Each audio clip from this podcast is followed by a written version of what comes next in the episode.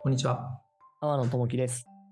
星野亮太 です。よはい、本日もよろしくお願いします。ろしくお願いします。じゃあ、はい、阿波野智樹の読書の時間、23冊目の3週目ですかねええ。勉強の哲学、来たるべきバカのために増強版、千葉雅也さん。はい、こぼれ話という形で行かせていただきます。そういたしましょはい。でも本当にこの結構その本当に千葉雅也さん自身も書かれてるんですけど入門書のその前ぐらいっていう感じなんですよ。う。うんうんうん。本当にこう一般向けのなんかあの簡単なというか平易な言葉で書かれてるんですけどはい。まあそれぐらいがちょうど僕にいいのかなっていう感じはしますけどね。 なこともないと思うけどね。でも、あえてこれを書こうと思った気持ちは気になるよね。うーんなんで言しょうね葉的にもさ、キモいとかボケとかツッコミとかさ、バカとかって、うんうんうんこう、安直なイメージでいくとさ、大学生大賞みたいなイメージがある。ああわか確るよかねにそうですね。で、大学でもこう、教授されてるのかな、教授そうですね教えてまあ準教授まあそうですねはいはい。うんなので、やっぱり普段目にしていて、届けたいターゲットとしてそこを置いてたりするんだろうなとは思うんですよ。あーでもそれはあると思いますねイメージはきっうんと20代ぐらいの人なのかもしれないですね、うんうんうもしかしたら、んはい、なので、その人たちに届けるように、その入門書の前のうん、設定をされてたりはするのかもね。かもしれないですねでねそこに40代の私が響いてるっていう我々も響いているって いう。いや、平易に書くっていうのは大事なポイントですよね。 そうですね。で、まあ、あの、こぼれ話で、まあ、あの、本当に軽くライトに行きたいと思うんですけど、2つで、1つが、まあ、先にこっち行こうかなと。まあ、読書の技法からいきますかね。はいはいはい。はい、2週目にもちらっとお話ししたかもしれないですけど、千葉雅也さんのその読書の、まあ、テクニックというか、こうした方がいいよって、難しい本を読むときに、自分の実感に引き付けて読まないことが大事っておっしゃってるんですよ。あー、なるほど。はい、無理に理解しようとしない納得しようとしないっていうことが大事じゃなかろうかとうん。そしたら分かんない言葉が出てきた時にその分野のなんか専門用語が出た時、もう分かんないってなるじゃないですかもう無理だと、はいなっちゃうんでそういう時は納得するより先に使われてる言葉の種類とか論理的なつながりを把握しましょうと、まあ、要するにこう構造を分析してみてはどうですかっていうんですよ。うん。あんまりそのとらわれずにですね一個一個の言葉とかに。うん。でなんか例がうまいなと思うんですけど2つ例出されててうんあの千葉雅也さんにとって難しい本を読むっていうとなんか見知らぬ部屋に自分が入っていってその部屋にあ椅子がある机があるベッドがあるみたいなコーヒーセットがあるみたいなそれをパッと全体を把握するようなもんだっていうんですよ。なるほど。うん、その一個一個はその細かいところは見ずにですね一つう。ん。っていう例もあればもう一個の例としてはどんな難しい本でも SF とかファンタジー小説のように読んでみてはどうかと。なるほど。だってありえない設定じゃないですか魔法が使えるとかはい。あの空を飛べる人がいるとか、うんね、カメハメハが打てるとかおかしいじゃないですかそんなの。うんでもそんなのう一個一個納得できるわけないんででもこの本の中でどどっかまあ漫画の中ではそういう設定なんだっていうことを一旦把握すればいいんじゃないですかでそういうふうにすればだんだん読めるようになるんじゃなかろうかっていうふうに教えてくれててなるほどねって思いましたとってもなるほどね。理解より慣れって感じなんだね。そうですねまず全体を構造を把握していくと、うんいうことを繰り返すとだんだん分かってくるんじゃないかって一発目から理解しようとするとうんまあ、僕もよくあるんですけど難しい本読むとあ無理ってなって途中でいやー、あるよね。みたいな、はい、そんなんばっかりですよねはいはいわでもとりあえず、それでも、えー論理構造とか関係性とか注意しながら読み切ってみろよって、終わった頃にはなんそかうですねつかめてるからってことだね。かもしれない、はい、それをなるほ繰どりね返していくと、かもしれないっていうのがまあ一個ありましたと面白いの、うんうんうんうん。でもう一個はあの決断主義と信頼できる人とはっていうテーマもあって、はいでもなかなか面白いなと思ったんですけども、うんあの決断主義っていうと例えばですけどじゃあ政治家がこの政策もうとりあえずこれをやるんだ俺はとはい。小泉純一郎みたいな感じですよねはい郵政民営化みたいなやると言ったらやるんだみたいなうん。感じをまあイメージしてもらうと分かりやすいかもしれないですけどうん。信頼できる人はこれまたちょっと2週目の話にちょっとつながっちゃうんで面倒くさいかもしれないですけど、うんまず物事をそのツッコミアイロニーでこう突き詰め縦に掘っていくともうはい。根拠がなくなってくると、うん絶対の正解なんてないってなるじゃないですか。はい。でそこだけでアイロニーでこうツッコミでずーっといくともう根拠ないと。うん。でもう何かを決断するしかない気合でとうんうんうんいうふうになる、日常でもあると思うんですよいろいろなんかどっか旅めっち行行こうと思ったけど、ね、うん分かんないみたいな、はい、調べてったらとかなんか楽しい旅って突き詰めていったらよく分かんないみたいなわかん、まあ、ちょっと例えが変かちょ っとわかんない はい。泡の毛で起きた事件ですか、それ は。まあ最近そうですね、うん昨日あったことなんですけどはい。でそうするとここからちょっとややこしいんですけど気合で決断するしかなくなるうん要するに絶対的な無根拠イコール絶対的な根拠っていう状況になるっていうんですよ。なるほどね。絶対的な根根拠はもうない絶対にないっていうことは明らかだとはい。根拠はないとそれだけが絶対的な根拠だ根拠がないことは確かだからそれはそれは絶対だってなるうん。うん。状態になるとそれが真理だってなっちゃうでそうすると、他のいろんな可能性っていうのを消しちゃうわけなんですよねもううんうんでまあいろいろ理由付けですなそういう決断をしたっていう理由付け後付けはできるかもしれないですけどもう結局こう決めただけになっちゃうと。うん。うん。うん。でこれはそうなると他の考えを人の言うことを聞かないとか可能性を閉ざしちゃうんでそれは避けなきゃいけないというふうに千葉雅恵さんはお考えで考えてらっしゃる。うん。決断主義はいかんと。で大事なことは決断じゃなくて比較の中断比比較を中断する一旦中断するでそこでの仮のベターな結論っていうのを一回出し出すでも可能性は探り続けましょうってで信頼できる人ってはその決断主義で「俺はこれだ!」優勢民営化だとかうん。アベノミクスだうん三本の矢だこれだみたいな言ってる人じゃなくてうん。それは仮でこう言うけどでも他の可能性も探ってる人っていう方が信頼できる人っていうふうに、うん言ってらっしゃって、あはなるほどなって思ったんですよね。それは勉強を続けてるからってことだね。そうですね。その今自分が立ってる世界以外の世界をケアし続けようっていう、この、なんていうのかな、姿勢というリかテラシーというかね、はい、はい、はがあるからだってことだね。い。そうですね。うーん。だからある意味どんなにね、学歴がいい人でも一個のことをずっと言ってる人って、うんまあ、もしかしたらそれが来たるべき第三段階のバカになってるのかもしれないですけどもし一個のとこに固定されてるんだったらそれはある環境に乗ってるだけの本当のバカって感じですよね。そういうことになりますね。なるんですね。うんうんうんうん。いや、なるほどね。だから、常に世界を多層に持ってる人っていうのが信頼できる人なわけだ。だと思います開かれてる感じ。開かれてる人だねう。んうん。だから常に人ってなんか全部が常にこう変えていけるわけじゃないと思うんですよ。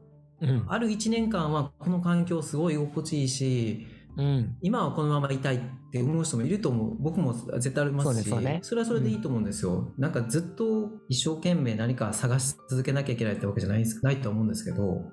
うんん、でもまあ開かれてる人の方が信頼できる人っていうのはまあ確かにそうだなって思いましたね。なるほどね。岡本太郎さんが命を開くみたいな話をしてたよね。してましたね。花開くで開くそうですね。うんね。咲かすか命は咲かすみたいあな。咲かすかな。はい咲はいかすか。なので、うんこっちは開く。うんそうですね、可能性開く。うん、うん。だからすごくそのオープン感っていうのが大事な時代なんだろうね。そうですね。どうしてもね、こう、それこそやっぱりうん分かりやすい決断する人とかってなんかこう、リーダーっぽいとか、あるじゃないですか。それこそ、それこそなんか信用でき、信頼できそうとかって思われると思うんですけど、まあなんかそうじゃない、うん、のもいいのかなって思いますね。うん。なんかさ、最近ね、どうすりゃ世界がうまくいくのかしらみたいなことをあら、素晴らしい。たまにこう趣味で考えるじゃないですか。あら、すごい。最高じゃないですか、それ。この、うん。今日の本的には最高ですよ。言葉遊びするっていうか、はい。するとね、うん。開いちゃダメなんじゃないかっていううん。答えにたどり着く時があるんですよ。ほうほう。ひ開いちゃダメ。開いちゃダメ。ほう。計算できる中で責任と影響の範囲をできる限り限定的にした方が、ああ、なるほどいいねん。じゃはないいはかいはっい。て話はいはいはいはい。例えば日本は鎖国した方がいいんじゃないかとかね。おおー、なるほどなるほど。まあ日本だけじゃなくて世界各国全てが鎖国した方がいいんじゃないか。うんうんうんうんそしたら全ての国が食料自給率自分たちで責任持ってやろうと思うし、おーなるほどね。はいはいはいうんで自分たちの国土のこのなんていうのかな豊かさみたいなものを使って、うでん。自分たちの生活を便利にしようと思うしなるほどね。はいはいは他の国の国土を当てにしちゃってとかってい。しないだろうしはねは。はい。なるほどね。なるほど。ほうほうほう。面白いですね。うんなんでこの無責任さが生まれなくなるでしょうと思ってさ。ああ、そっか、搾取とかね、そういうのなくなるかもしれない。。そうそうそうそううんなんか構造的搾取が結局開かれまくっちゃったことによって、うんうんうんで、無責任さが生まれたことによってうん生まれているんじゃなかろうかと。確かにね。それはそうだ、確かに言われると。うん。とかっていうのがあったので、うん。あのやっぱ、できない話なんですよね、これはね。とはいえ、うんもはや開かれてしまった以上、閉じることは相当難しいので、うんじゃあその開かれた世界の中でやっぱり常に面倒くさいこと、えー自分の知らない世界のこと知り続けていかねばいかんのだろうなと。うんうんうん でまあそういう無茶なことに挑戦した方が命が開くよって言って たからうん。かぼちゃ。すごいですね。隣のおおっちゃんみたいですね。近所の。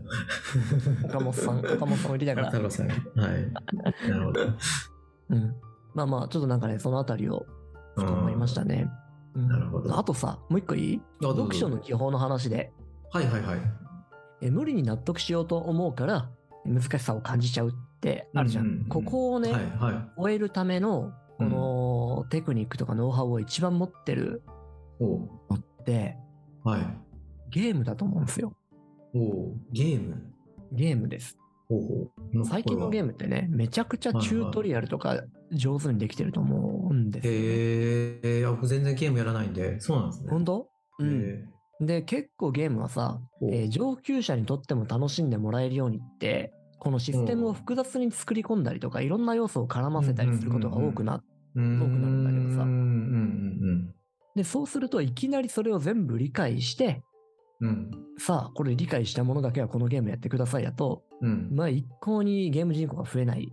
まあ確かに、そうですね。で、最近のゲームだと、そのゲーム人口を増やして対戦数のさ、こう組み合わせ増やすのが大事なポイントだったりするじゃうんん。うんうんそうすると、チュートリアルとか、徐々に徐々にこの要素に触れていかせるうんうん。みたいな進ませか。方が大事で、おおー。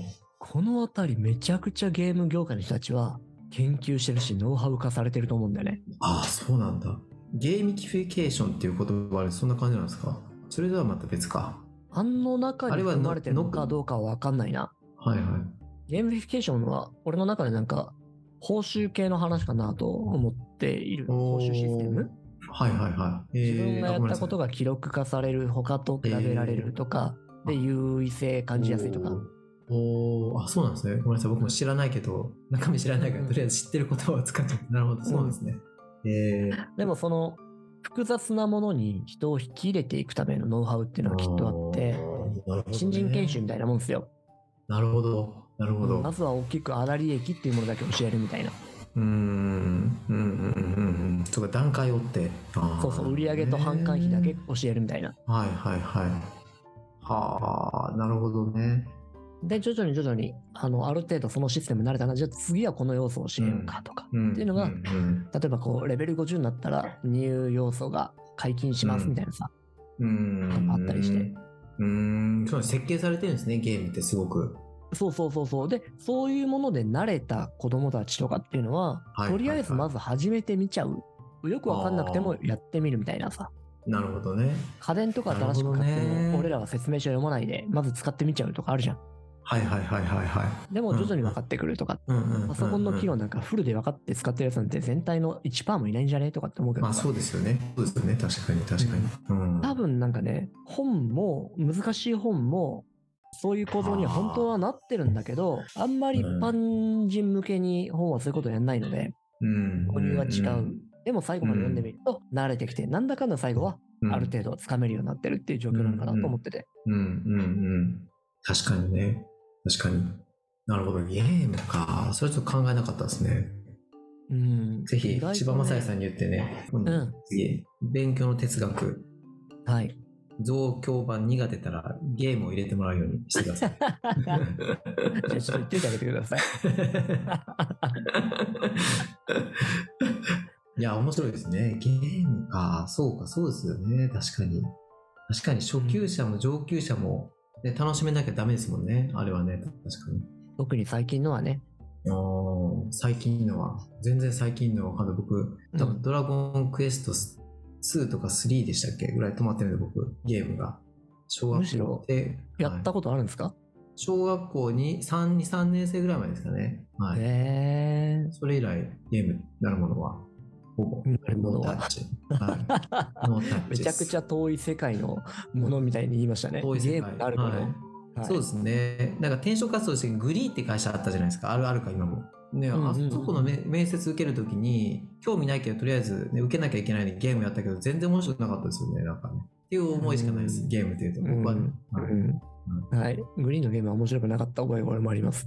あ、本当ですか。 はい。今はわかんないけどね。まあ、そうですね。はい。うんはい。まあ、すみません。なんか謎な終わり方をしていしやまいいやまいすやけども。、そんな。でも面白かったですね。うん。うん。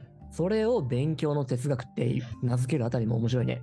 うん、そうもっとなんかね硬い内容な感じしますよね勉強の哲学っていうとそうじゃない、うんなのそもでそも、勉強の定義がね違うんでね、うんね、大きな意味で言うと、いかに自分の知らない文化に触れ続けるか。で、それによって寛容になっていくか。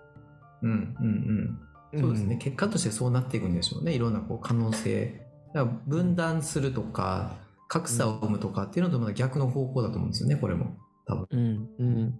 ということなんでしょうな。うんうん別うにん第一段階のバカを見下してるっていうわけでもないんで別にそれは分からない、もうじゅ第10段階のバカかもしれないんでそれはうんうんうん。うんもしかしたら、はいはいありがとうございます。いや、でも、そこにも配慮しつつ、ひょっとしたら、そうかもしんないよっていうね、戒めを自分にも植え付けつうんうつ、んうんうんとはいそえうでねす、個人的な期待感というか、今後が楽しみだなと思ったポイントがあって、うん、ほうほうぜひぜひアーノさんが、こう、ユーモアみたいなことを使って、説明をこれからしていくのかもしれないっていう ね、期待感があるんですよね。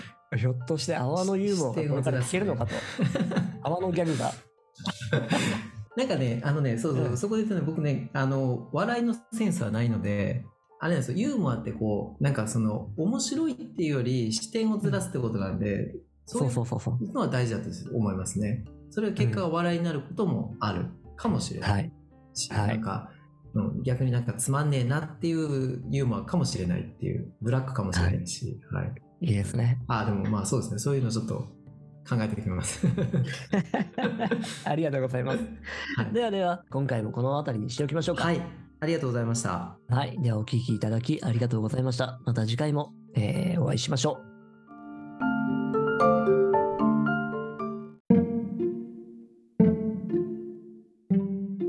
阿波野智樹の読書の時間、お聞きいただきありがとうございます。今後は Twitter やブログなどでも情報を発信していきますので、ご意見、ご要望などございましたら、DM、メッセージいただければと思っております。